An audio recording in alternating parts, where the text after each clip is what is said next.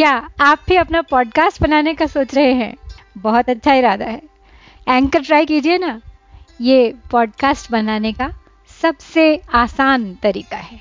सबसे पहली बात, ये बिल्कुल फ्री है। दूसरी बात, इसमें इतने सारे टूल्स हैं जिससे आप अपने फ़ोन और कंप्यूटर पर रिकॉर्ड और एडिट कर सकते हैं।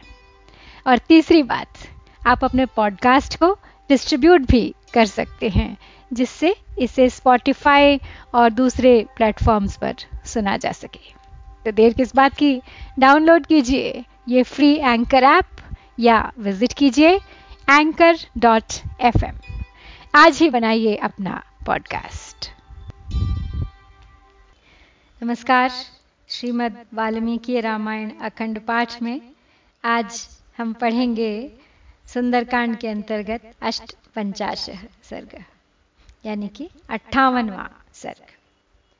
हनुमान जी पहुँच चुके हैं जाम्बवान अंगद के पास, और तो आज के इस सर्ग में जाम्बवान के पूछने पर हनुमान जी अपनी लंका यात्रा का सारा वृत्तांत सुनाएँगे। तो चलिए प्रारंभ करते हैं आज का पाठ।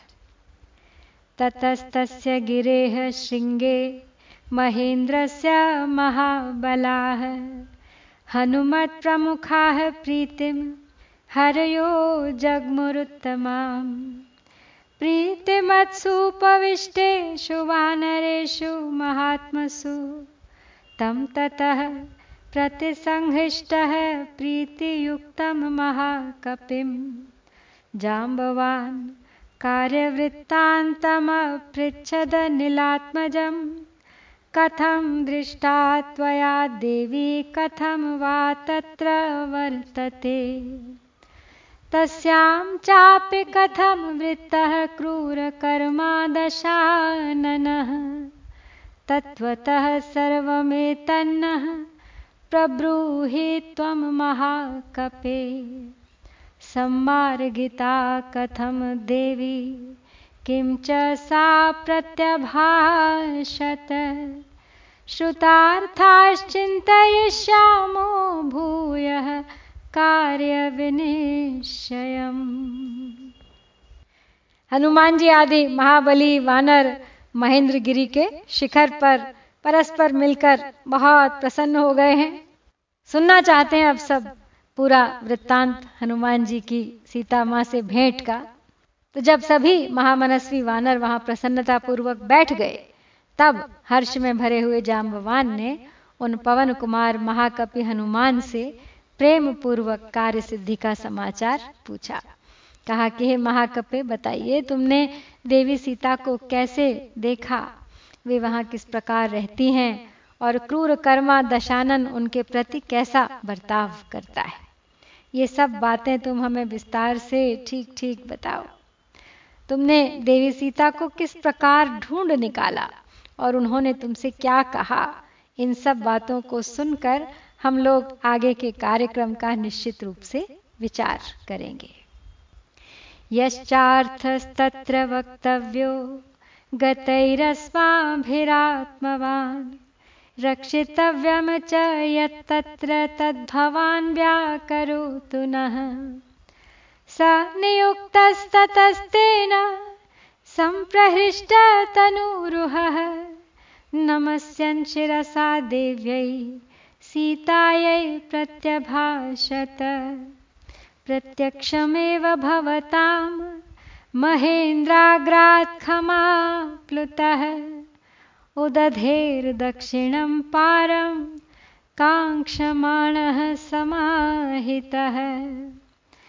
गच्छतश्च हि मे घोरं विघ्नरूपमिवा भव काञ्चनं शिखरं दिव्यं पश्यामि सुमनोहरं स्थितं पन्थानमावृत्य मेने विघ्नं चातं नगम्। उपसङ्गम्यतं दिव्यं। कांचनम नगमोत्तमम। और इस कार्यक्रम के अनुसार ही हम ये भी निश्चय करेंगे कि वहाँ किशकिंधा पहुँचने पर हम लोगों को कौन कौन सी बात कहनी चाहिए किस किस बात को गुप्त रहना चाहिए। तुम बुद्धिमान हो, इसीलिए तुम ही इन सब बातों पर प्रकाश डालो। तो जाम्बवान के इस प्रकार पूछने पर हनुमान जी के शरीर में रोमांच हो आया। उन्होंने सीता देवी को मन ही मन मस्तक झुकाकर प्रणाम किया और इस प्रकार कहा। मैं आप लोगों के सामने ही समुद्र के दक्षिण तट पर जाने की इच्छा से सावधान हो महेंद्र पर्वत के शिखर से आकाश में उछला था। आगे बढ़ते ही मैंने देखा एक परम मनोहर दिव्य सुवर्णमय शिखर प्रकट हुआ, जो मेरी राह रोककर खड़ा हो गया। वह मेरी यात्रा के लिए भयानक विघ्न सा प्रतीत हुआ। मैंने तो उसे उस समय मूर्तिमान विघ्न ही माना। उस दिव्य उत्तम सुवर्णमय पर्वत के निकट पहुँचने पर मैंने मन ही मन ये विचार किया कि मैं इसे विदीर्ण कर डालूं। कृता में मनसा बुद्धिर्भेतव्यो अयम मयेति च। प्राहतस्य मया तस्य लाङ्गूलेन शिखरं सूर्यसङ्काशं व्यशीर्यत् सहस्रधा, व्यवसायं च तं बुद्ध्वा सहोवाच महागिरिः। पुत्रेति मधुरां वाणीं मनः प्रह्लादयन्निव पितृव्यं चापि माँ विद्धि, सखायं मातरीश्वनः। मेनाकमिति विख्यातं निवसन्तं महोदधौ। पक्षवन्तः पुरा पुत्र, बभूवुः पर्वतोत्तमाः छन्दतः पृथिवीं चेरुर्बाधमानाः समन्ततः। श्रुत्वा नगानां चरितं महेन्द्रः पाकशासनः। वज्रेण भगवान् पक्षौ चिच्छेदैषां सहस्रशः। अहं तु मोचितस्तस्मात् तव पित्रा महात्मना। तो हनुमान जी बता रहे हैं कि जब पहली बार मैनाक पर्वत उनके सामने आए तो उन्हें लगा कि वो रास्ते में रुकावट है तो सोचा विदीर्ण कर डाले। फिर उन्होंने अपनी पूंछ से उस पर प्रहार किया। उसकी टक्कर लगते ही उस महान पर्वत के सूर्य तुल्य तेजस्वी शिखर के सहस्रों टुकड़े हो गए। मेरे उस निश्चय को समझकर महागिरी मैनाक ने मन को आह्लादित सा करते हुए मधुर वाणी में पुत्र कहकर मुझे पुकारा और कहा मुझे अपना चाचा समझो। मैं तुम्हारे पिता वायु देवता का मित्र हूँ। मेरा नाम मैनाक है और मैं यहाँ महासागर में निवास करता हूँ।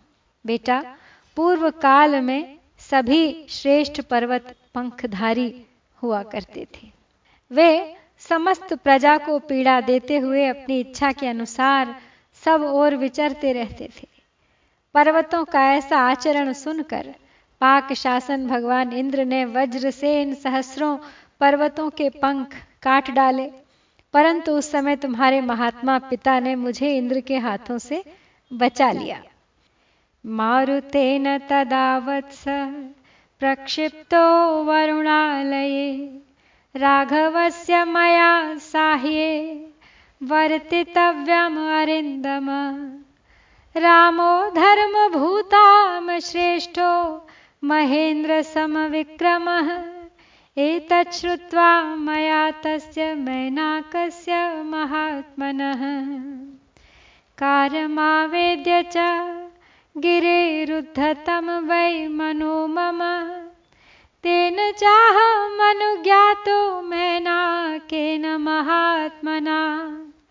स चाप्यन्तर्हितः शैलो मानुषेण वपुष्मता, शरीरेण महाशैलः, शैलेन च महो महोदधौ। उत्तमं जवमास्थाय शेषमध्वानमास्थितः ततोऽहं सुचिरं कालं जवेनाभ्यगमं पथि। तो बेटा, उस समय वायु देवता ने मुझे समुद्र में लाकर डाल दिया था, जिससे मेरे पंख बच गए। अतः शत्रु दमन वीर, मुझे रघुनाथ जी की सहायता के कार्य में अवश्य तत्पर होना चाहिए, क्योंकि भगवान श्री राम धर्मात्माओं में श्रेष्ठ तथा इंद्रतुल्य पराक्रमी हैं। तो महामना मैनाक की यह बात सुनकर मैंने अपना कार्य उन्हें बताया और उनकी आज्ञा लेकर फिर मेरा मन वहाँ से आगे जाने को उत्साहित हो गया। महाकाय मैनाक ने उस समय मुझे जाने की आज्ञा दे दी। वह महान पर्वत भी अपने मानव शरीर से तो अंतर्हित हो गया, परंतु पर्वत रूप से महासागर में ही स्थित रहा। फिर मैं उत्तम वेग का आश्रय ले शेष मार्ग पर आगे बढ़ा और दीर्घ काल तक बड़े वेग से उस पथ पर चलता रहा। ततः पश्याम्यहं देवीं सुरसां नागमातरम्। समुद्रमध्ये सा देवी वचनं चेदमब्रवीत्। मम भक्ष्यः प्रदिष्टस्त्वमरैर्हरिसत्तम ततस्त्वां भक्षयिष्यामि विहितस्त्वं हि मे सुरैः। एवमुक्तः सुरसया प्राञ्जलिः प्रणतः स्थितः। विवर्णवदनो भूत्वा वाक्यं चेदमुदीरयम्। रामो दाशरथिः श्रीमान् प्रविष्टो दण्डकावनं। लक्ष्मणेन सह भ्रात्रा सीतया च परन्तपः। तस्य सीता हृता भार्या रावणेन दुरात्मना तस्याः सकाशं दूतोऽहं गमिष्ये राम शासना आगे बताते हैं हनुमान कि उसके बाद बीच समुद्र में मुझे नाग माता सुरसा देवी का दर्शन हुआ। देवी सुरसा मुझसे इस प्रकार बोली कि, हे कपिश्रेष्ठ, देवताओं ने तुम्हें मेरा भक्ष बताया है। इसलिए मैं तुम्हारा भक्षण करूँगी, क्योंकि सारे देवताओं ने आज तुम्हें ही मेरा आहार नियत किया है। तो सुरसा के ऐसा कहने पर मैं हाथ जोड़कर विनीत भाव से उनके सामने खड़ा हो गया और उदास मुख होकर यूँ बोला कि, हे देवी, शत्रुओं को संताप देने वाले दशरथ नंदन, श्रीमान राम, अपने भाई लक्ष्मण और पत्नी सीता के साथ दंडकारण्य में आए थे। वहाँ दुरात्मा रावण ने उनकी पत्नी सीता को हर लिया और मैं इस समय श्री रामचंद्र जी की आज्ञा से दूत होकर उन्हीं सीता देवी के पास जा रहा हूँ। कर तुम अर्हसि रामस्य साहाय्यम विषय सती, अथवा मैथिलीं दृष्ट्वा रामं चाक्लिष्टकारिणम्। आगमिष्यामि ते वक्त्रं सत्यं प्रतिशृणोमि ते। एवमुक्ता मया सा तु सुरसा कामरूपिणी। अब्रवीन्नातिवर्तेत कश्चिदेशवरो मम। एवमुक्तः सुरसया दशयोजनमायतः। ततोऽर्धगुणविस्तारो बभूवाहं क्षणेन तु मत्प्रमाणाधिकं चैव व्याधितं तु मुखं तया। तद्दृष्ट्वा व्याधितं त्वास्यं ह्रस्वं ह्यकरवं पुनः। तस्मिन् मुहूर्ते च पुनर्बभूवाङ्गुष्ठसंमितः अभिपत्याशु तद्वक्त्रं निर्गतो अहं ततः क्षणा। अब्रवीत् सुरसा देवी स्वेन रूपेण माँ पुनः अर्थसिद्धौ हरिश्रेष्ठ गच्छ सौम्य यथा सुखं समानय च वैदेही राघवेण महात्मना। सुखी भव महाबाहो, प्रीतास्मि तव वानर। ततो अहं साधु साध्वीति, सर्वभूतैः प्रशंसितः। तो हनुमान जी आगे बताते हैं कि उन्होंने सुरसा से कहा कि तुम भी श्री रामचंद्र जी के ही राज्य में रहती हो, इसलिए तुम्हें उनकी सहायता करनी चाहिए अथवा मैं मिथिलेश कुमारी सीता तथा अनायास ही महान कर्म करने वाले श्री रामचंद्र जी का दर्शन करके तुम्हारे मुख में आ जाऊँगा। और ये तुमसे मेरी सच्ची प्रतिज्ञा है। तो मेरे ऐसा कहने पर इच्छानुसार रूप धारण करने वाली सुरसा बोली, मुझे यह वर मिला हुआ है कि मेरे आहार के रूप में निकट आया हुआ कोई भी प्राणी मुझे टाल कर आगे नहीं जा सकता। तो जब सुरसा ने ऐसा कहा, उस समय मेरा शरीर दस योजन बड़ा था। किंतु एक ही क्षण में मैं उससे ड्योढ़ा बड़ा हो गया। तब सुरसा ने भी अपने मुँह को मेरे शरीर की अपेक्षा अधिक फैला लिया। उसके फैले हुए मुख को देखकर मैंने फिर अपने स्वरूप को एकदम छोटा कर लिया। उसी मुहूर्त में मेरा शरीर अंगूठे के बराबर हो गया। फिर तो मैं सुरसा के मुँह में शीघ्र ही घुस गया और तक्षण बाहर भी निकल आया। उस समय सुरसा देवी ने अपने दिव्य रूप में स्थित होकर मुझसे कहा कि, हे सौम्य कपिश्रेष्ठ, अब तुम कार्य सिद्धि के लिए सुखपूर्वक यात्रा करो और विदेह नंदिनी सीता को महात्मा श्री रघुनाथ जी से मिलाओ। महाबाहु वानर तुम सुखी रहो, मैं तुम पर बहुत प्रसन्न हूँ। तो उस समय सभी प्राणियों ने साधु साधु कहकर मेरी भूरी भूरी प्रशंसा की। ततो अन्तरिक्षं प्लुतो अहम गरुडो यथा। छाया मे निगृहीता च न च पश्यामि किंचन। सोऽहं विगतवेगस्तु दिशो दश विलोकयन्। न किञ्चित् पश्यामि येन मे विहता गतिः। अथ मे बुद्धि उत्पन्ना, किन्नाम गमने मम। ईदृशो विघ्न उत्पन्नो, रूपमत्र न दृश्यते। अधोभागे तु मे दृष्टिः शोचतः पतिता तदा। तत्राद्राक्षमहं भीमां, राक्षसीं सलिलेशयाम् प्रहस्य च महानादमुक्तोऽहं भीमया तया अवस्थितं सम्भ्रान्तम् इदं वाक्यशोभनम् क्वासि गन्ता महाकाय क्षुदिताया ममेप्सितः भक्षः प्रीणय मे देहं चिरमाहारवर्जितम्। फिर उसके बाद हनुमान जी बताते हैं कि मैं गरुड़ की भांति उस विशाल आकाश में फिर उड़ने लगा। उस समय किसी ने मेरी परछाई पकड़ ली, किंतु मैं उसको देख नहीं पाता था। छाया पकड़ी जाने से मेरा वेग अवरुद्ध हो गया। अतः मैं दसों दिशाओं की ओर देखने लगा। परंतु जिसने मेरी गति रोक दी थी, ऐसा कोई प्राणी मुझे वहाँ दिखाई नहीं दिया। तब मेरे मन में यह चिंता हुई कि मेरी यात्रा में ऐसा कौन सा विघ्न पैदा हो गया, जिसका यहाँ रूप दिखाई नहीं दे रहा है। इसी सोच में पड़े पड़े मैंने जब नीचे की ओर दृष्टि डाली, तब मुझे एक भयानक राक्षसी दिखाई दी, जो जल में निवास करती थी। उस भीषण निशाचरी ने बड़े ज़ोर से अट्टहास करके निर्भय खड़े हुए मुझसे गरज गरज कर ये अमंगलजनक बात कही। वो बोली कि विशा, हे विशाल काय वानर, वो बोली, अरे विशाल काय वानर, कहाँ जाओगे? मैं भूखी हूँ। तुम मेरे लिए मनोवांछित भोजन हो। आओ। चिरकाल से निराहार पड़े हुए मेरे शरीर और प्राणों को तृप्त करो।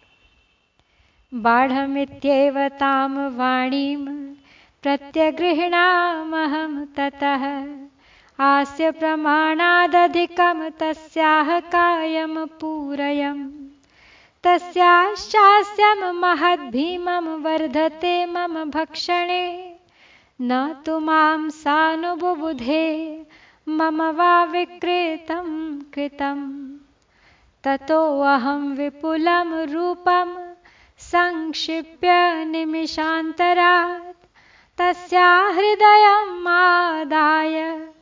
प्रपतामि नभस्थलम्। सा विसृष्टभुजा भीमा पपात लवणाम्भसि। मया पर्वत सङ्काशा निकृतहृदया सती। शृणोमि खगतानां च वाचः सौम्या महात्मना राक्षसी सिंहिका भीमा क्षिप्रम हनुमता हता। तो अब उस राक्षसी ने जो दिखाई नहीं दे रही थी, हनुमान से कहा कि वो उसका भोजन है तो हनुमान कहते हैं, तब मैंने बहुत अच्छा कहकर उसकी बात मान ली और अपने शरीर को उसके मुख के प्रमाण से बहुत अधिक बढ़ा लिया। परंतु उसका विशाल और भयानक मुख भी मुझे भक्षण करने के लिए बढ़ने लगा। उसने मुझे या मेरे प्रभाव को नहीं जाना तथा मैंने जो छल किया था वह भी उसकी समझ में नहीं आया। फिर तो पलक मारते मारते मैंने अपना विशाल रूप अत्यंत छोटा बना लिया और उसका कलेजा निकाल कर आकाश में उड़ गया। मेरे द्वारा कलेजे के काट लिए जाने पर पर्वत के समान भयानक शरीर वाली वो दुष्टा राक्षसी अपनी दोनों बाहें शिथिल हो जाने के कारण समुद्र के जल में गिर पड़ी। उस समय मुझे आकाशचारी सिद्ध महात्माओं की सौम्य वाणी सुनाई दी। अहो, इस सिंहिका नाम वाली भयानक राक्षसी को हनुमान जी ने देखो, शीघ्र ही मार डाला। ताम हत्वा पुनरेवाहम कृत्यमात्ययिकं स्मरन्। गत्वा च महदध्वानं पश्यामि नगमण्डितम्। दक्षिणं तीरमुदधेर्लङ्का, यत्र गता पुरी अस्तम दिन करे याते रक्षसां निलयं पुरीं प्रवृष्टो अहं विज्ञातो।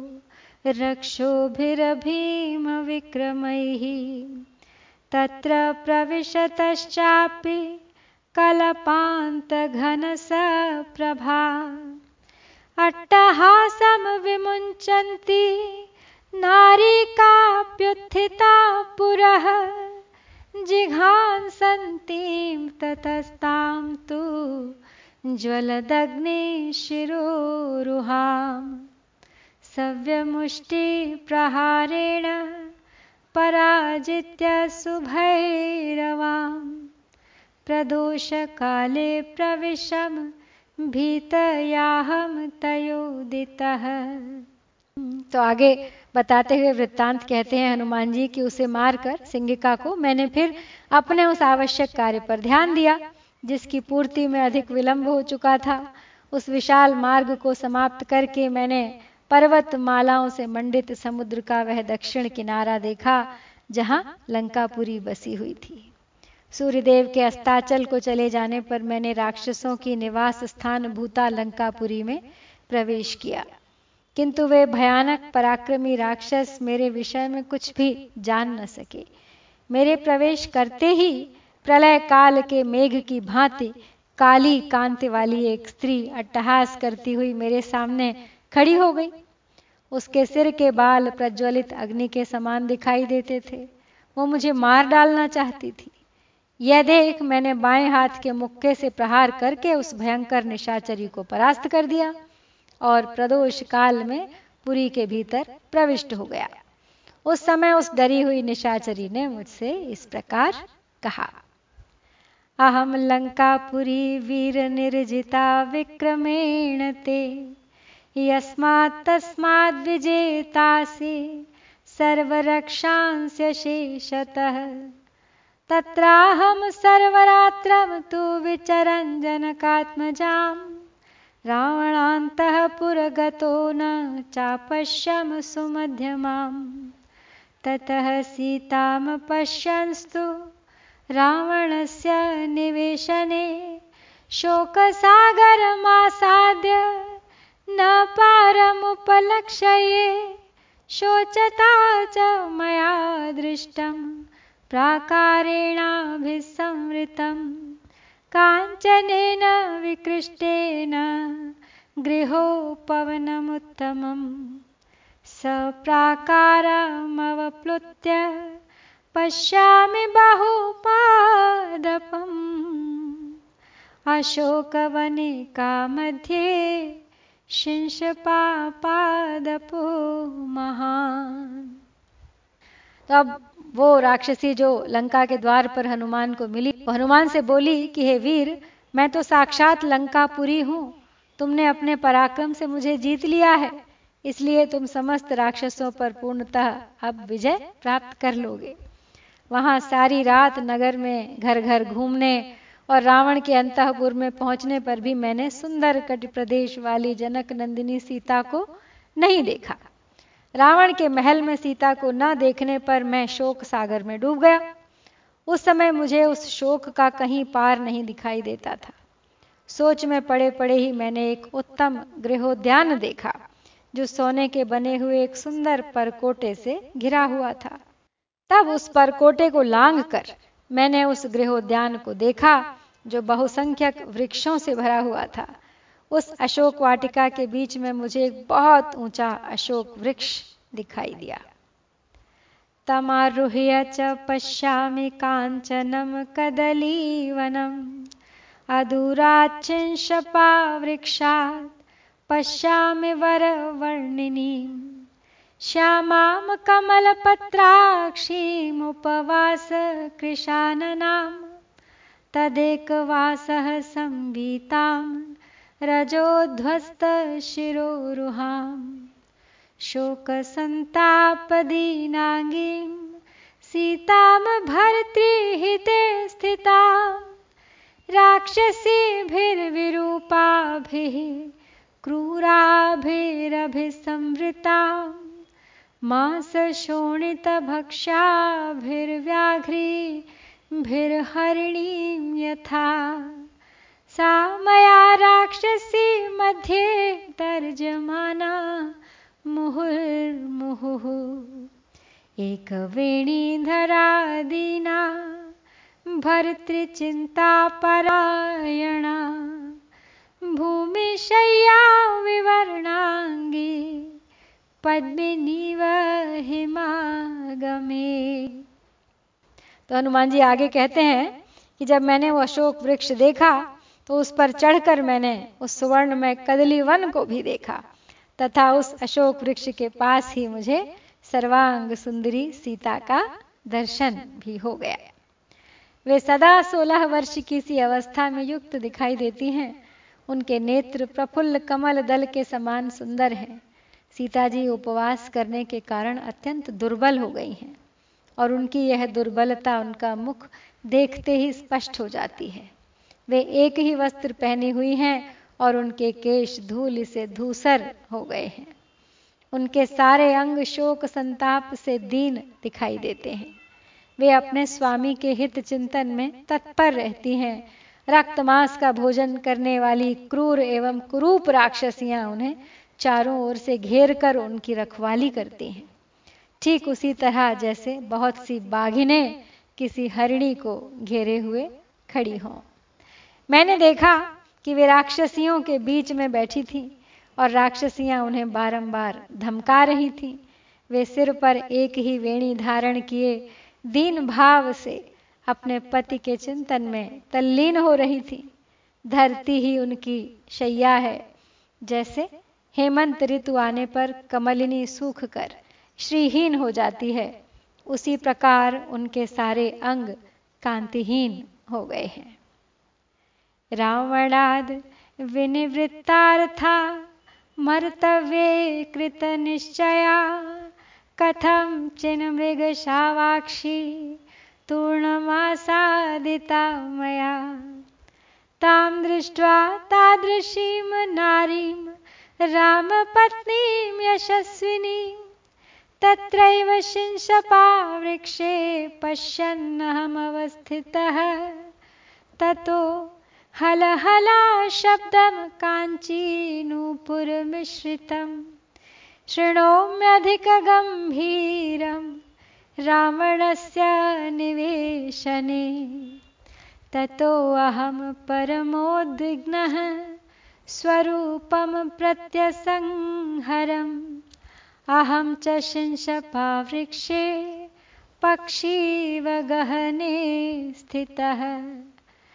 ततो रावणदाराश्च, रावणश्च महाबलः तं देशमनुसम्प्राप्तो यत्र सीता भवत् स्थिता। तो हनुमान कहते हैं कि मैंने देखा कि रावण की ओर से उनका हार्दिक भाव सर्वथा दूर है। वे मरने का निश्चय कर चुकी हैं। उसी अवस्था में मैं किसी तरह शीघ्रता पूर्वक मृगनयनी सीता के पास पहुँच सका। अब वैसी अवस्था में पड़ी हुई उन यशस्विनी नारी श्री राम पत्नी सीता को अशोक वृक्ष के नीचे बैठी देख मैं भी उस वृक्ष पर स्थित हो गया और उन्हें वहीं से निहारने लगा।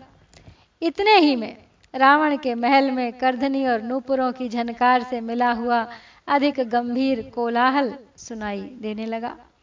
फिर तो मैंने अत्यंत उद्विग्न होकर अपने स्वरूप को समेट लिया, फिर से छोटा बना लिया और पक्षी के समान उस गहन शिंशपा यानी अशोक वृक्ष में छिपा बैठा रहा। इतने ही में रावण की स्त्रियाँ और महाबली रावण ये सब के सब उस स्थान पर आ पहुँचे जहाँ सीता देवी विराजमान थी।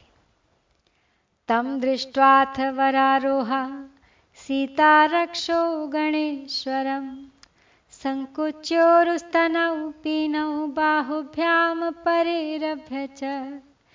वित्रस्तां परमोद्विग्नां वीक्ष्यमाणामितस्ततः त्राणं कञ्चिदपश्यन्तीं, वेपमानां तपस्विनीं तामुवाच दशग्रीवः सीतां परमदुःखिताम् अवाक्षिराः प्रपतितो बहुमन्यस्व मामिति।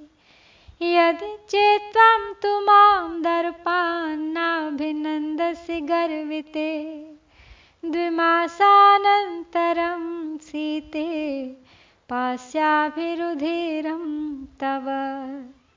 एतत् श्रुत्वा वचस्तस्य रावणस्य दुरात्मनः। उवाच परमक्रुद्धा सीता वचनम् उत्तमम्। तो राक्षसों के स्वामी रावण को देखते ही सुंदर कट प्रदेश वाली सीता अपनी जांघों को सिकोड़कर और अपने वक्ष स्थल को भुजाओं से ढककर बैठ गई। वे अत्यंत भयभीत और उद्विग्न होकर इधर उधर देखने लगी। उन्हें कोई भी अपना रक्षक दिखाई नहीं देता था। भय से कांपती हुई, अत्यंत दुखिनी, तपस्विनी सीता के सामने जा, दशमुख रावण नीचे सिर किए उनके चरणों में गिर पड़ा और इस प्रकार बोला, विदेह कुमारी, मैं तुम्हारा सेवक हूँ। आदर करो तुम मेरा। लेकिन इतने पर भी अपने प्रति उनकी उपेक्षा देख वो और कुपित हो गया। बोला, हे गर्वीली सीते, यदि तू घमंड में आकर मेरा अभिनंदन नहीं करेगी तो आज से दो महीने के बाद मैं तेरा खून पी जाऊँगा। तो दुरात्मा रावण की ये बात सुनकर सीता ने भी अत्यंत कुपित हो, उससे यह उत्तम वचन कहा। राक्षसाधम रामस्य भार्याममित तेजसः इक्ष्वाकुवंशनाथस्य, स्नुषां दशरथस्य च। अवाच्यं वदतो जिह्वा, कथं न पतिता तव। किंस्विद्वीर्यतवा नार्ययो माँ भर्तुरसन्निधौ। अपहृत्यागतः पापतेनादृष्टो महात्मना। न त्वं रामस्य सदृशो, दास्ये अपस्य न युज्यसे। अजेयः सत्यवाक्शूरो रणश्लाघी च राघवः। जानक्या परुषं वाक्यमेव मुक्तो दशाननः। जज्ज्वाल इव पावकः। विवृत्य नयने क्रूरे मुष्टिमुदक्षिणम् मैथिलीमहन्तुमारब्धः, स्त्रीभिर्हाहाकृतं तदा। स्त्रीणां मध्यात् समुत्पत्य तस्य भार्या दुरात्मनः वरामन्दोदरी नाम तया स प्रतिषेधितः। उक्तश्च मधुरां वाणी तया स मदनार्दितः। तो सीता ने रावण से कहा कि हे नीच निशाचर, अमित तेजस्वी, भगवान श्री राम की पत्नी और इक्ष्वाकु कुल के स्वामी महाराज दशरथ की पुत्र वधु से यह ना कहने योग्य बात कहते समय तेरी जीभ क्यों नहीं गिर गई?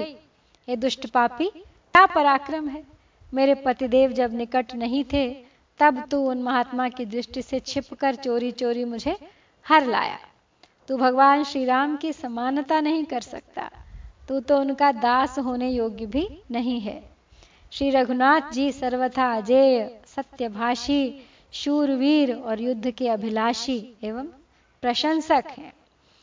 जनक नंदिनी के ऐसी कठोर बात कहने पर दशमुख रावण चिता में लगी हुई आग की भांति सहसा क्रोध से जल उठा और अपनी क्रूर आँखें फाड़ फाड़ कर देखता हुआ दाहिना मुक्का तान कर मिथिलेश कुमारी को मारने के लिए तैयार हो गया। अब यह देख उस समय वहाँ खड़ी हुई स्त्रियाँ हाहाकार करने लगी। इतने ही में उन स्त्रियों के बीच से उस दुरात्मा की सुंदरी भार्या मंदोदरी झपट कर आगे आई और उसने रावण को ऐसा करने से रोक दिया। साथ ही उस काम पीड़ित निशाचर से मधुर वाणी में मंदोदरी ने कहा, सीतया तव किम कार्यम महेंद्र सम विक्रम। मया सह रम स्वाद्य मद्विशिष्टा न जानकी। देवगन्धर्वकन्याभिर्यक्षकन्याभिरेव च। सार्धं प्रभो रमस्वेति, सीतया किं करिष्यसि? ततस्ताभिः समेताभिर्नारीभिः स महाबलः। उत्थाप्य सहसा नीतो भवनं स्वं निशाचरः। याते तस्मिन् दशग्रीवे राक्षस्यो विकृताननाः सीतां निर्भर्त्स्यामासुर्वाक्यैः क्रूरैः सुदारिणैः तृणवद्भाषितं तासां गणयामास जानकी गर्जितं च तथा तासां सीतां प्राप्य निरर्थकम्। वृथा गर्जित निश्चेष्टा। राक्षस्यः पिशिताशनाः। रावणाय शशंसुस्ताः सीता व्यवसितं मह। ततस्ताः सहिताः सर्वा। विहताशा निरुद्यमाः। परिक्लिश्य समस्तास्ता। निद्रावशमुपागता है। मंदोदरी ने अब रावण से कहा कि हे महेंद्र के समान पराक्रमी राक्षस राज, सीता से तुम्हें क्या काम है? आज मेरे साथ रमण करो। जनक नंदिनी सीता मुझसे अधिक सुंदरी नहीं है। प्रभो, देवताओं, गंधर्वों और यक्षों की कन्याएँ हैं, इनके साथ रमण करो। सीता को लेकर क्या करोगे? तदनंतर वे सब स्त्रियाँ मिलकर उस महाबली निशाचर रावण को सहसा वहाँ से उठाकर अपने महल में ले गईं।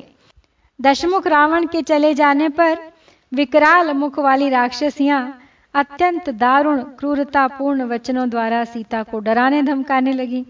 परंतु जानकी ने उनकी बातों को तिनके के समान तुच्छ समझा। उनका सारा गर्जन तर्जन सीता के पास पहुंचकर व्यर्थ हो गया। इस प्रकार गर्जना और सारी चेष्टाओं के व्यर्थ हो जाने पर उन मांस भक्षिणी राक्षसियों ने रावण के पास जाकर उसे सीता जी का महान निश्चय कह सुनाया फिर वे सब की सब उन्हें अनेक प्रकार से कष्ट दे, हताश तथा उद्योग शून्य हो, निद्रा के वशीभूत होकर सो गईं। तासु चैव प्रसुप्तासु सीता भर्तृहिते रता। विलप्य करुणम दीना, प्रशुशोच सुदुःखिता। तासां मध्यात् समुत्थाय त्रिजटा वाक्यमब्रवीत्। आत्मानं खादत क्षिप्रं, न सीतामसिते क्षणाम्। जनकस्यात्मजां साधवीं स्नुषां दशरथस्य च। स्वप्नो ह्यद्य मया दृष्टो, दारुणो रोमहर्ष रक्षसां च विनाशाय भर्तुरस्या जयाय च। अलमस्मान् परित्रातुं राघवात् गणम् अभियाचां वैदेही मे तद्धिमं रोचते। यदि ह्येवं विधः स्वप्नो दुःखिताया प्रदृश्यते। सा दुःखैर्विविधैर्मुक्ता सुखमाप्नोत्यनुत्तमम्। प्रणिपात प्रसन्ना हि मैथिली जनकात्मजा तो अब उन सब राक्षसियों के सो जाने पर पति के हित में तत्पर रहने वाली सीता जी करुणा पूर्वक विलाप कर अत्यंत दीन और दुखी होकर शोक करने लगी। उन राक्षसियों के बीच से एक त्रिजटा नाम वाली राक्षसी उठी और अन्य निशाचरियों से इस प्रकार कहने लगी कि, अरे, तुम सब अपने आप को ही जल्दी जल्दी खा जाओ। कजरारे नेत्रों वाली सीता को नहीं, ये राजा दशरथ की पुत्र वधु और जनक की लाडली सती साध्वी सीता इस योग्य नहीं है। आज अभी मैंने बड़ा भयंकर तथा रोंगटे खड़े कर देने वाला स्वप्न देखा है। वह राक्षसों के विनाश तथा इन सीता देवी के पति की विजय का सूचक है। ये सीता ही श्री रघुनाथ जी के रोष से हमारी और इन सब राक्षसियों की रक्षा करने में समर्थ हैं। अतः हम लोग विदेह नंदिनी से अपने अपराधों के लिए क्षमा याचना करें। बस मुझे तो यही अच्छा लगता है। यदि किसी दुखिनी के विषय में ऐसा स्वप्न देखा जाता है तो वह अनेक विध दुखों से छूटकर परम उत्तम सुख पाती है। तो हे राक्षसियों, केवल प्रणाम करने मात्र से मिथिलेश कुमारी जानकी प्रसन्न हो जाएँगी और ये महान भय से हमारी रक्षा करेंगी। अलमेशा परित्रातुम राक्षस्यो महतो भया ततः साह्रीमती बाला भर्तुर्विजय हर्षिता अवोचद्यदि तत्तथ्यं भवेयं शरणं हि वः। तां चाहं तादृशीं दृष्ट्वा सीताया दारुणां दशाम्। चिन्तयामास विश्रान्तो, न च मे निर्वृत्तं मनः। सम्भाषणार्थे च मया जानक्याश्चिन्तितो विधिः। इक्ष्वाकुकुलवंशस्तु, स्तुतो मम पुरस्कृतः। श्रुत्वा तु गदितां वाम्। राजर्षिगणभूषिता। प्रत्यभाषत माँ देवी, बाष्पैः पिहितलोचना। कस्त्वं केन कथम चेह, प्राप्तो वानरपुंगवः तो त्रिजटा ने राक्षसियों को समझाया कि जाओ, सीता को प्रणाम करो, क्षमा मांगो।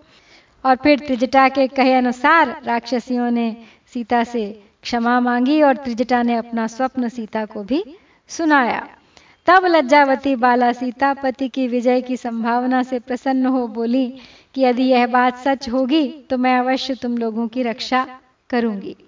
कुछ विश्राम के पश्चात मैं सीता की वैसी दारुण दशा देखकर बड़ी चिंता में पड़ गया। मेरे मन को शांति नहीं मिल रही थी। फिर मैंने जानकी जी के साथ वार्तालाप करने के लिए एक उपाय सोचा। पहले मैंने इक्ष्वाकु वंश की प्रशंसा की। राजर्षियों की स्तुति से विभूषित मेरी वो वाणी सुनकर देवी सीता के नेत्रों में आँसू भराए और वे मुझसे बोली, कि हे कपिश्रेष्ठ, तुम कौन हो? किसने तुम्हें भेजा है? यहाँ कैसे आए हो? भगवान श्री राम के साथ तुम्हारा कैसा प्रेम है? सब कुछ मुझे बताओ। काच रामेण ते प्रीतिस्तन्मे शंसितुमर्हसि तस्यास्तद्वचनं श्रुत्वा अहमप्यब्रुवं वचः। देवि रामस्य भर्तुस्ते सहायो भीमविक्रमः। सुग्रीवो नाम विक्रान्तो वानरेन्द्रो महाबलः। तस्य माँ विद्धिभृत्यं त्वं हनुमन्तमिहागतं भर्त्रा सम्प्रहितस्तुभ्यं रामेणाक्लिष्टकर्मणा। इदं तु पुरुषव्याघ्रः श्रीमान् दाशरथिः स्वयम्। अङ्गुलीयमभिज्ञानमदातुभ्यं यशस्विनी। तादिच्छामि त्वया ज्ञप्तं, देवि किं करवाण्यहम् रामलक्ष्मणयोः पार्श्वं, नयामि त्वां किमुत्तरम्। तो सीता ने जब मुझे देखा और मुझसे मेरा परिचय पूछा तो उनका वो वचन सुनकर मैंने भी कहा कि हे देवी, तुम्हारे पतिदेव श्री राम के सहायक, एक भयंकर, पराक्रमी बल विक्रम संपन्न महाबली वानर राज हैं, जिनका नाम सुग्रीव है। उन्हीं का मुझे सेवक समझो। मेरा नाम हनुमान है। अनायास ही महान कर्म करने वाले तुम्हारे पति श्री राम ने मुझे भेजा है। इसीलिए मैं यहाँ आया हूँ। तो ये यशस्विनी पुरुष सिंह दशरथ नंदन साक्षात श्रीमान राम ने पहचान के लिए यह अंगूठी तुम्हारे लिए दी है। तो हे देवी, मैं चाहता हूँ कि आप मुझे आज्ञा दें कि मैं आपकी सेवा करूँ। आप कहें तो मैं अभी आपको श्री राम और लक्ष्मण के पास पहुँचा दूँ। इस विषय में आपका क्या उत्तर है? एतत् श्रुत्वा च सीता जनक नंदिनी आह रावणमुत्पाटय राघवो माँ नयत्विति। प्रणम्य शिरसा, देवी महमार्यामनिन्दिताम् राघवस्य मनोह्लादम् अभिज्ञानं मया चिशम्। अथ मामब्रवीत् सीता गृह्यतामयमुत्तमः मणिर्येन महाबाहु रामस्त्वां बहु मन्यते इत्युक्त्वा तु वरारोहा, मणिप्रवरम् उत्तमम्।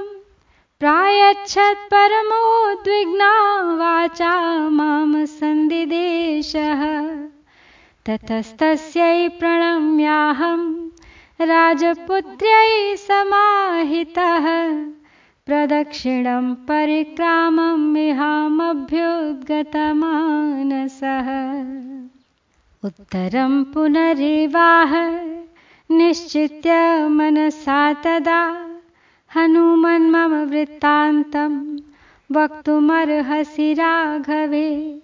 यथा श्रुत्वैव न चिरातावुभौ रामलक्ष्मणौ सुग्रीवसहितौ वीरावुपेयातां तथा कुरु।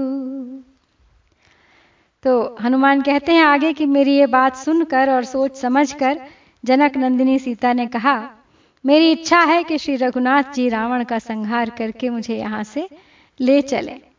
तब मैंने उन सती साध्वी देवी आर्या को सिर झुकाकर प्रणाम किया और कोई ऐसी पहचान मांगी जो श्री रघुनाथ जी के मन को आनंद प्रदान करने वाली हो। तो मेरे मांगने पर सीता जी ने कहा, लो, यह उत्तम चूड़ा मणि है जिसे पाकर महाबाहु श्री राम तुम्हारा विशेष आदर करेंगे। ऐसा कहकर सुंदरी सीता ने मुझे वह परम उत्तम चूड़ामणि दी और अत्यंत उद्विग्न होकर वाणी द्वारा अपना संदेश कहा। तब मन ही मन यहाँ आने के लिए उत्सुक हो एकाग्र चित्त होकर मैंने राजकुमारी सीता को प्रणाम किया और उनकी दक्षिणावर्त परिक्रमा की। उस समय उन्होंने मन से कुछ निश्चय करके पुनः मुझे उत्तर दिया कि, हनुमान, तुम श्री रघुनाथ जी को मेरा सारा वृत्तांत सुनाना और ऐसा प्रयत्न करना जिससे सुग्रीव सहित वे दोनों वीर बंधु श्री राम और लक्ष्मण, मेरा हाल सुनते ही अविलंब यहाँ आ जाए। यदन्यथा भवेदेत द्वौ मासौ जीवितं मम। न माम द्रक्ष्यति काकुत्स्थो, म्रिये साहमनाथवत् तच्छ्रुत्वा करुणं वाक्यं क्रोधो मामभ्यवर्तत उत्तरं च मया दृष्टं कार्यशेषम् अनन्तरम् ततो वर्धतमेकायस्तदा पर्वतसन्निभः। युद्धाकाङ्क्षी वनं तस्य विनाशयितुमारभे तद्भग्नं वनखण्डं तु भ्रान्तत्रस्तं मृगद्विजम्।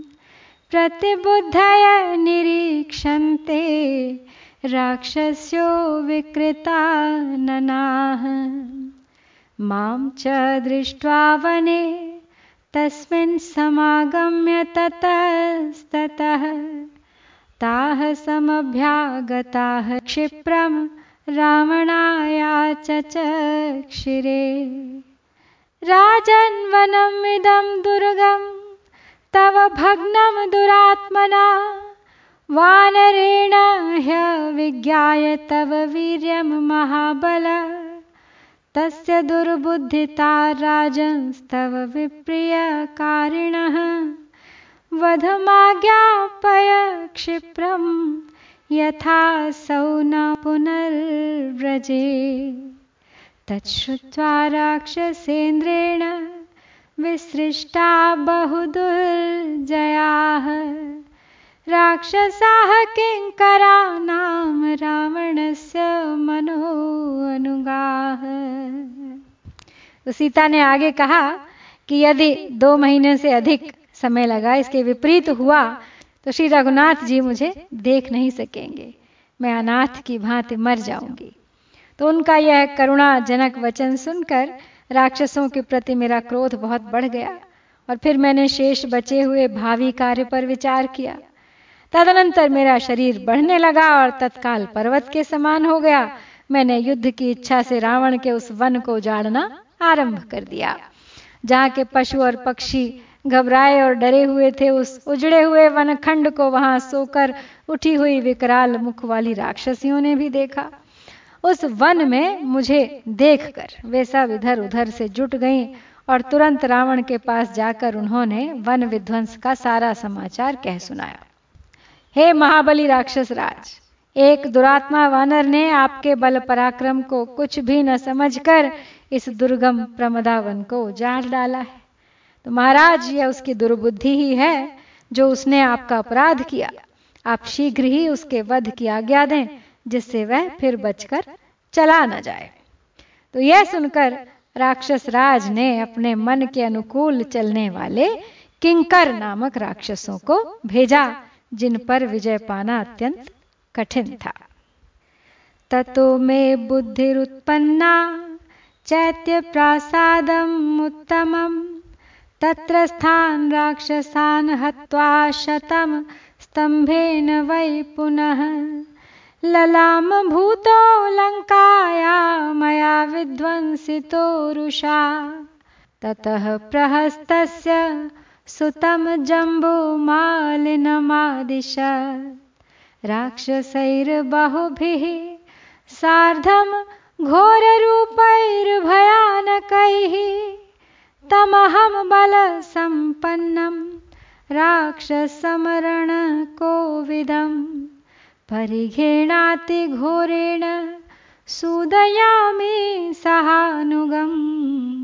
पदातिबलसम्पन्नान् प्रेषयामास रावणः। परिघेणैव तान् सर्वान् नयामि यम साधनम। तो वो किंकर राक्षस हाथों में शूल और मुदगर लेकर आए थे। उनकी संख्या अस्सी हज़ार थी, परंतु मैंने उस वन प्रांत में एक परिघ से ही उन सब का संहार कर डाला।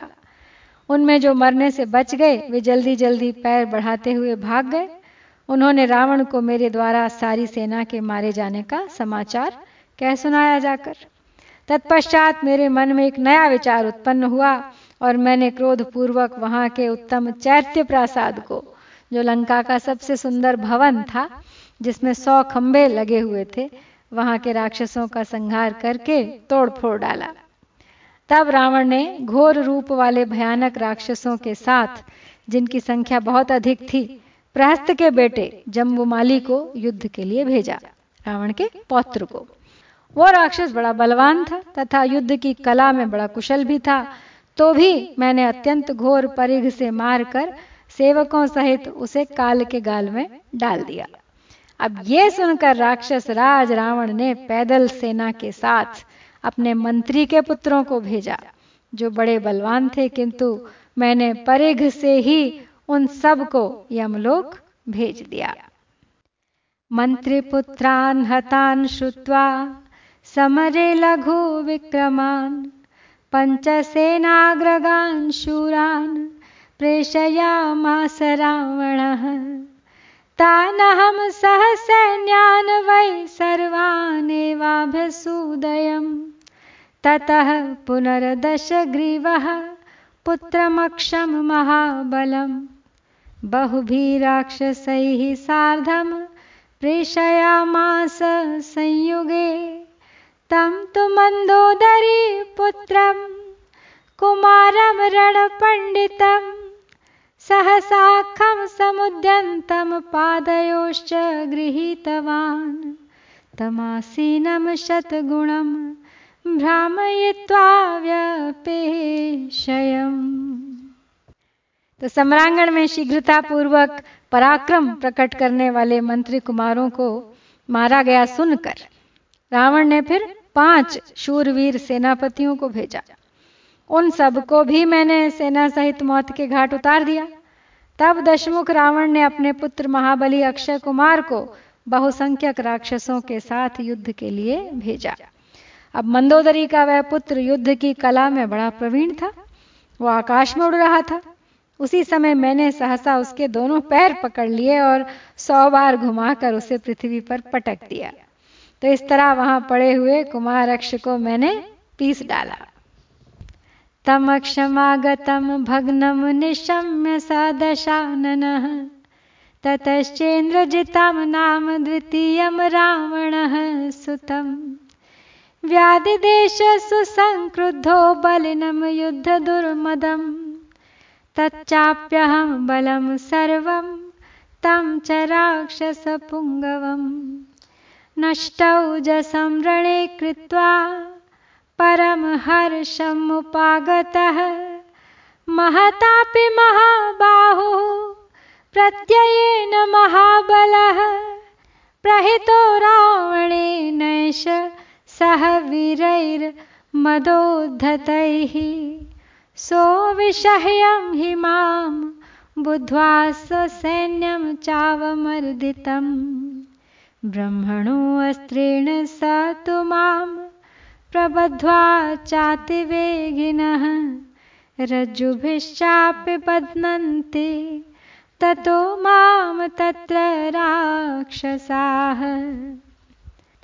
रावणस्य समीपं च गृहीत्वा मामुपागमन् दृष्ट्वा सम्भाषितश्चाहं रावणेन दुरात्मना पृष्ठश्च लङ्कागमनं। राक्षसानां च तं वधं। तत्सर्वं चरणे तत्र सीतार्थमुपजल्पितम्। तो आगे बता रहे हैं, हनुमान कि अक्षय कुमार अब युद्ध भूमि में आया और मारा गया। ये सुनकर दशमुख रावण ने अत्यंत कुपित हो अपने दूसरे पुत्र इंद्रजीत को, जो बड़ा ही रण दुर्मद और बलवान था, भेजा। उसके साथ आई हुई सारी सेना को और उस राक्षस शिरोमणि को भी युद्ध में हतोत्साहित करके मुझे बड़ा हर्ष हुआ। रावण ने इस महाबली महाबाहु वीर को अनेक मदमत्त वीरों के साथ, बड़े विश्वास के साथ भेजा था। तो इंद्रजीत ने देखा, मेरी सारी सेना कुचल डाली गई। तब उसने समझ लिया कि इस वानर का सामना करना असंभव है। अतः उसने बड़े वेग से ब्रह्मास्त्र चलाकर मुझे बाँध लिया। फिर तो वहाँ राक्षसों ने मुझे रस्सियों से भी बांधा। इस तरह मुझे पकड़कर वे सब रावण के समीप ले आए। दुरात्मा रावण ने मुझे देखकर वार्तालाप आरंभ किया और पूछा कि तू लंका में क्यों आया तथा राक्षसों का वध तूने क्यों किया? तो मैंने वहाँ उत्तर दिया कि यह सब कुछ मैंने सीता जी के लिए किया है। तस्यास्तु दर्शनाकांक्षी प्राप्तस्त्वद्भवनं विभो मारुतस्यौरसः पुत्रो वानरो हनुमानहम्। रामदूतं च माँ विद्धि सुग्रीवसचिवं कपिम् सोऽहं दौत्येन रामस्य त्वत्सकाशं मिहागतः शृणु चापि समादेशं, यदहं प्रब्रवीमि ते।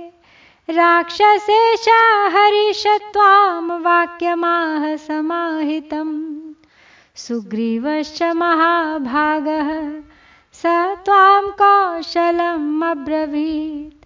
धर्मार्थकामसहितं हितं पथ्यमुवाचः वसतो ऋष्यमुखे मे, पर्वते विपुलद्रुमे। राघवो रणविक्रान्तो मित्रत्वं समुपागतः। आगे बोले हनुमान कि मैंने कहा, है प्रभो, जनक नंदिनी के दर्शन की इच्छा से ही मैं तुम्हारे महल में आया मैं वायु देवता का और अस्पुत्र हूँ, जाति का वानर हूँ, हनुमान मेरा नाम है, और मुझे श्री रामचंद्र जी का दूत और सुग्रीव का मंत्री समझो। श्री रामचंद्र जी का दूत कार्य करने के लिए ही मैं यहाँ तुम्हारे पास आया हूँ। तुम मेरे स्वामी का संदेश जो मैं तुम्हें बता रहा हूँ, सुनो। राक्षस राज वानर राज सुग्रीव ने तुमसे एकाग्रता पूर्वक जो बात कही है, अब उस पर ध्यान दो।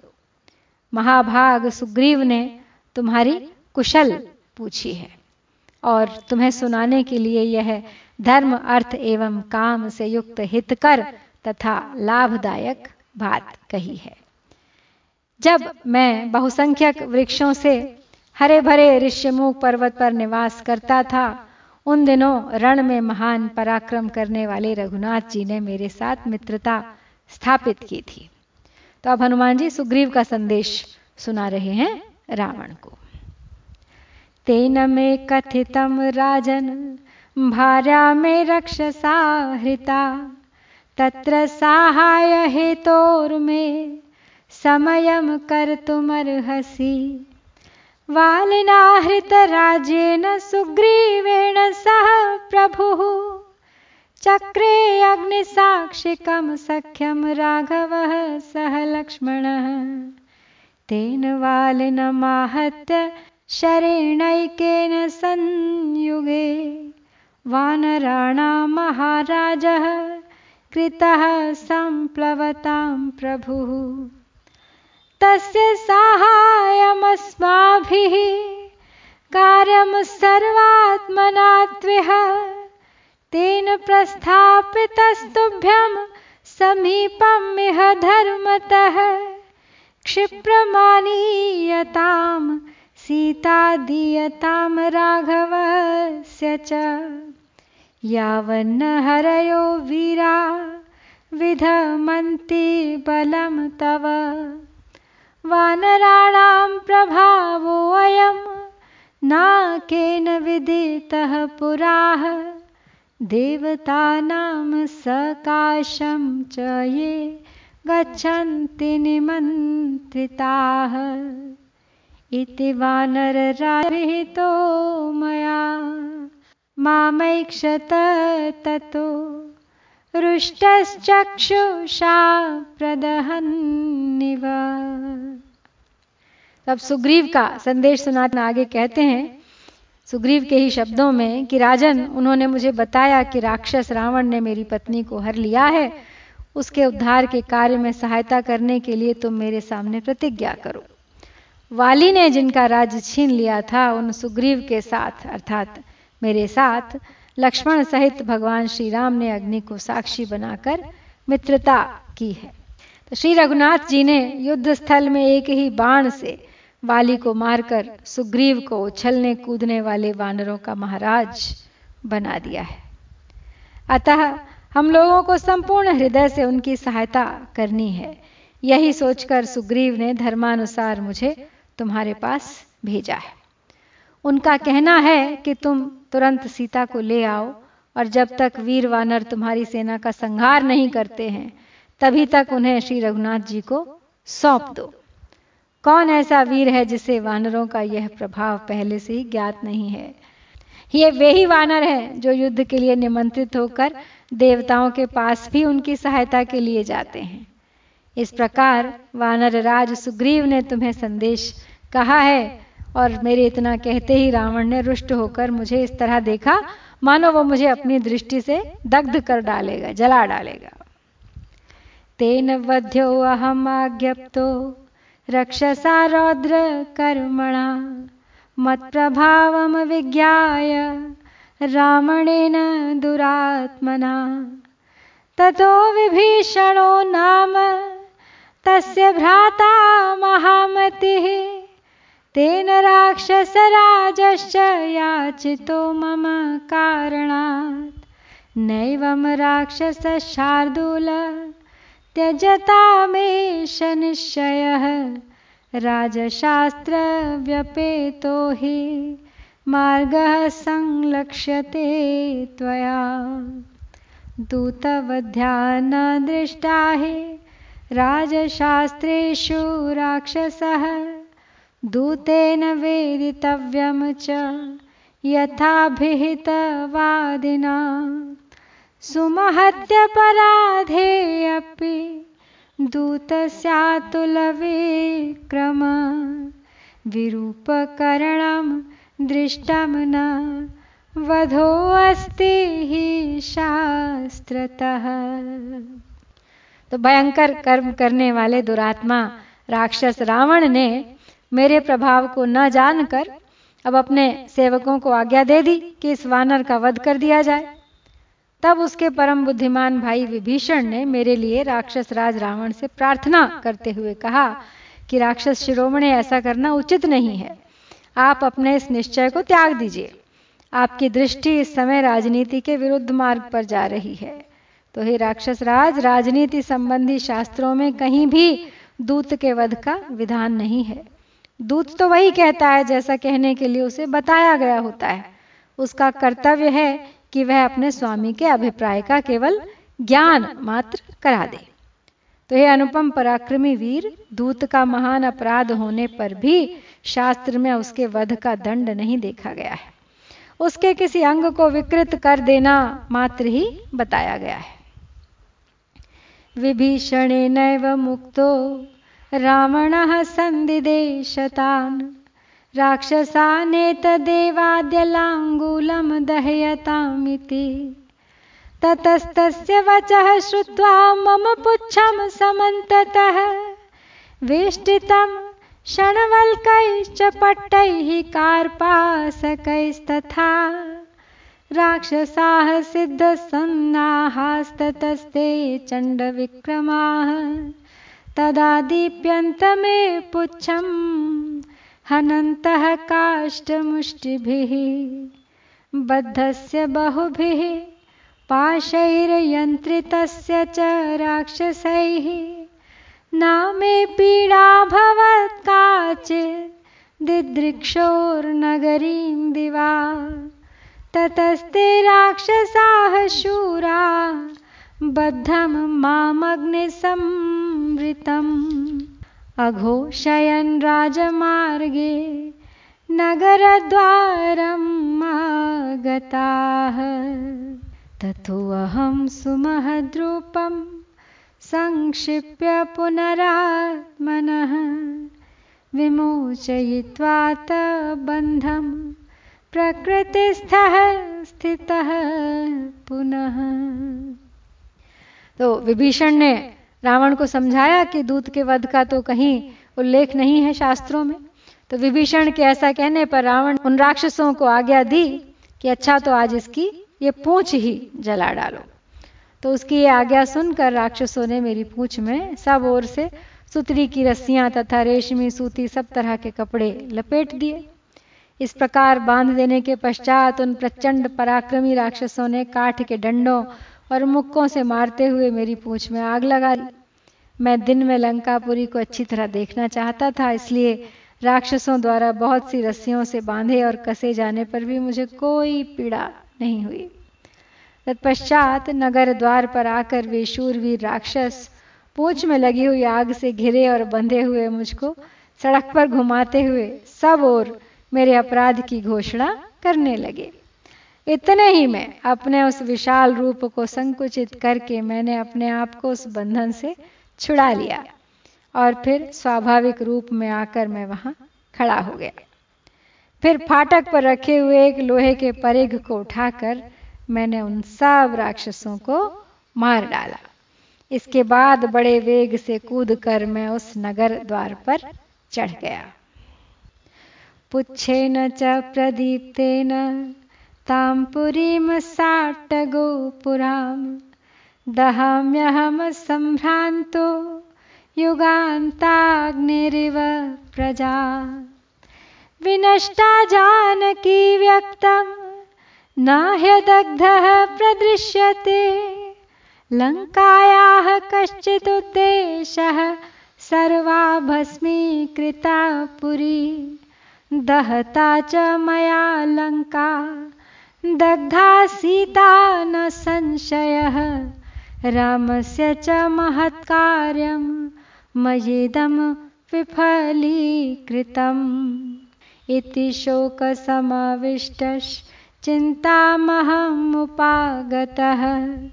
ततोऽहं वाचमश्रौषं चारणानां शुभाक्षराम्।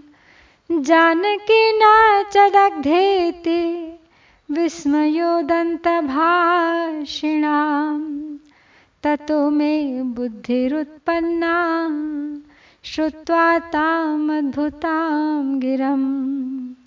अदग्धा जानकीत्येव निमितैश्चोत्पलक्षितम्। दीप्यमाने तुलाङ्गूलेन माम दहते पावक तत्पश्चात समस्त प्रजा को दग्ध करने वाली प्रलयाग्नि के समान मैं बिना किसी घबराहट के अट्टालिका और गोपुर सहित उस पुरी को अपनी जलती हुई पूंछ की आग से जलाने लगा। फिर मैंने सोचा, लंका का कोई भी स्थान ऐसा नहीं दिखाई देता है जो जला हुआ ना हो। सारी नगरी जलकर भस्म हो गई है। अतः अवश्य ही जानकी जी भी नष्ट हो गई होंगी। इसमें संदेह नहीं कि लंका को जलाते जलाते कहीं मैंने सीता जी को भी न जला दिया हो। और इस प्रकार भगवान श्री राम के इस महान कार्य को मैंने निष्फल कर दिया हो। तो इस तरह शोकाकुल होकर मैं बड़ी चिंता में पड़ गया और इतने ही में आश्चर्य युक्त वृत्तांत का वर्णन करने वाले चारणों की शुभ अक्षरों से विभूषित यह वाणी मेरे कानों में पड़ी कि जानकी जी इस आग से नहीं जली हैं। उस अद्भुत वाणी को सुनकर मेरे मन में यह विचार उत्पन्न हुआ। शुभ शकुनों से भी यही जान पड़ता है कि जानकी जी नहीं जली हैं। क्योंकि पूछ में आग लग जाने पर भी अग्निदेव मुझे जला नहीं रहे हैं। मेरे हृदय में महान हर्ष भरा हुआ है और उत्तम सुगंध से युक्त मंद मंद वायु चल रही है। हृदय च प्रहृष्टम में वाताः सुरभिगन्धिनः तैर्निर्मितैश्च दृष्टार्थैः, कारणैश्च महागुणैः। ऋषिवाक्यैश्च दृष्टार्थैरभवं हृष्टमानसः। पुनर्दृष्टा च वैदेही, विसृष्टश्च तया पुनः। ततः पर्वतम् आसाद्य तत्रारिष्टमहं पुनः प्रतिप्लवनमारेभे युष्मदर्शनकाङ्क्षया। ततः श्वसनचन्द्रार्कसिद्धगन्धर्वसेवितं पन्थानमहमाक्रम्य भवतो दृष्टवानिह। राघवस्य प्रसादेन भवतां चैव तेजसा सुग्रीवस्य च कार्यार्थं मया सर्वम् अनुष्ठितम्। एतत्सर्वं मया तत्र यथावदुपपादितं तत्र यन्न कृतं शेषं तत्सर्वं क्रियतामिति। तो जी को आशंका थी कि सीता ना जल गई हो, लेकिन फिर उन्होंने चारणों से जब सुना तो वो प्रसन्न हो गए और उन्हें विश्वास हो गया क्योंकि स्वयं उनकी पूछ जल रही थी, लेकिन फिर भी उनका शरीर नहीं जला और उन्हें मंद मंद उत्तम, सुगंधित वायु का अपने चारों ओर आभास हुआ। तो आगे कहते हैं कि जिनके फलों का मुझे प्रत्यक्ष अनुभव हो चुका था, उन उत्तम शकुनों, महान, गुणशाली कारणों तथा ऋषियों चारणों की प्रत्यक्ष देखी हुई बातों से भी सीता जी के सकुशल होने का विश्वास को सुनकर मेरा मन हर्ष से भर गया। तत्पश्चात मैंने पुनः विदेह नंदिनी का दर्शन किया और फिर उनसे विदा लेकर मैं अरिष्ट पर्वत पर आ गया। वहीं से आप लोगों के दर्शन की इच्छा से मैंने प्रतिप्लवन यानी दोबारा आकाश में उड़ना आरंभ किया। तत्पश्चात वायु, चंद्रमा, सूर्य, सिद्ध और गंधर्वों से सेवित मार्ग का आश्रय लेकर यहाँ पहुंचकर मैंने आप लोगों का अब दर्शन किया है। रामचंद्र जी की कृपा और आप लोगों के प्रभाव से मैंने सुग्रीव के कार्य की सिद्धि के लिए सब कुछ कर दिया है। यह सारा कार्य मैंने वहाँ यथोचित रूप से संपन्न किया है। जो कार्य नहीं किया है अथवा जो शेष रह गया है, अब वो सब आपकी कृपा पूर्ण होगा। तो इस प्रकार संपूर्ण वृत्तांत हनुमान जी ने सुना दिया और इसी के साथ श्री वाल्मीकि निर्मित आर्ष रामायण आदि काव्य के सुंदर कांड में अट्ठावनवा सर्ग यहाँ पर पूरा होता है। इत्यार्षे श्रीमद रामायणे वाल्मीकि आदि काव्ये सुंदर कांडे अष्ट पंचाश सर्ग। ओम श्री सीतारामचंद्राभ्याम नमः।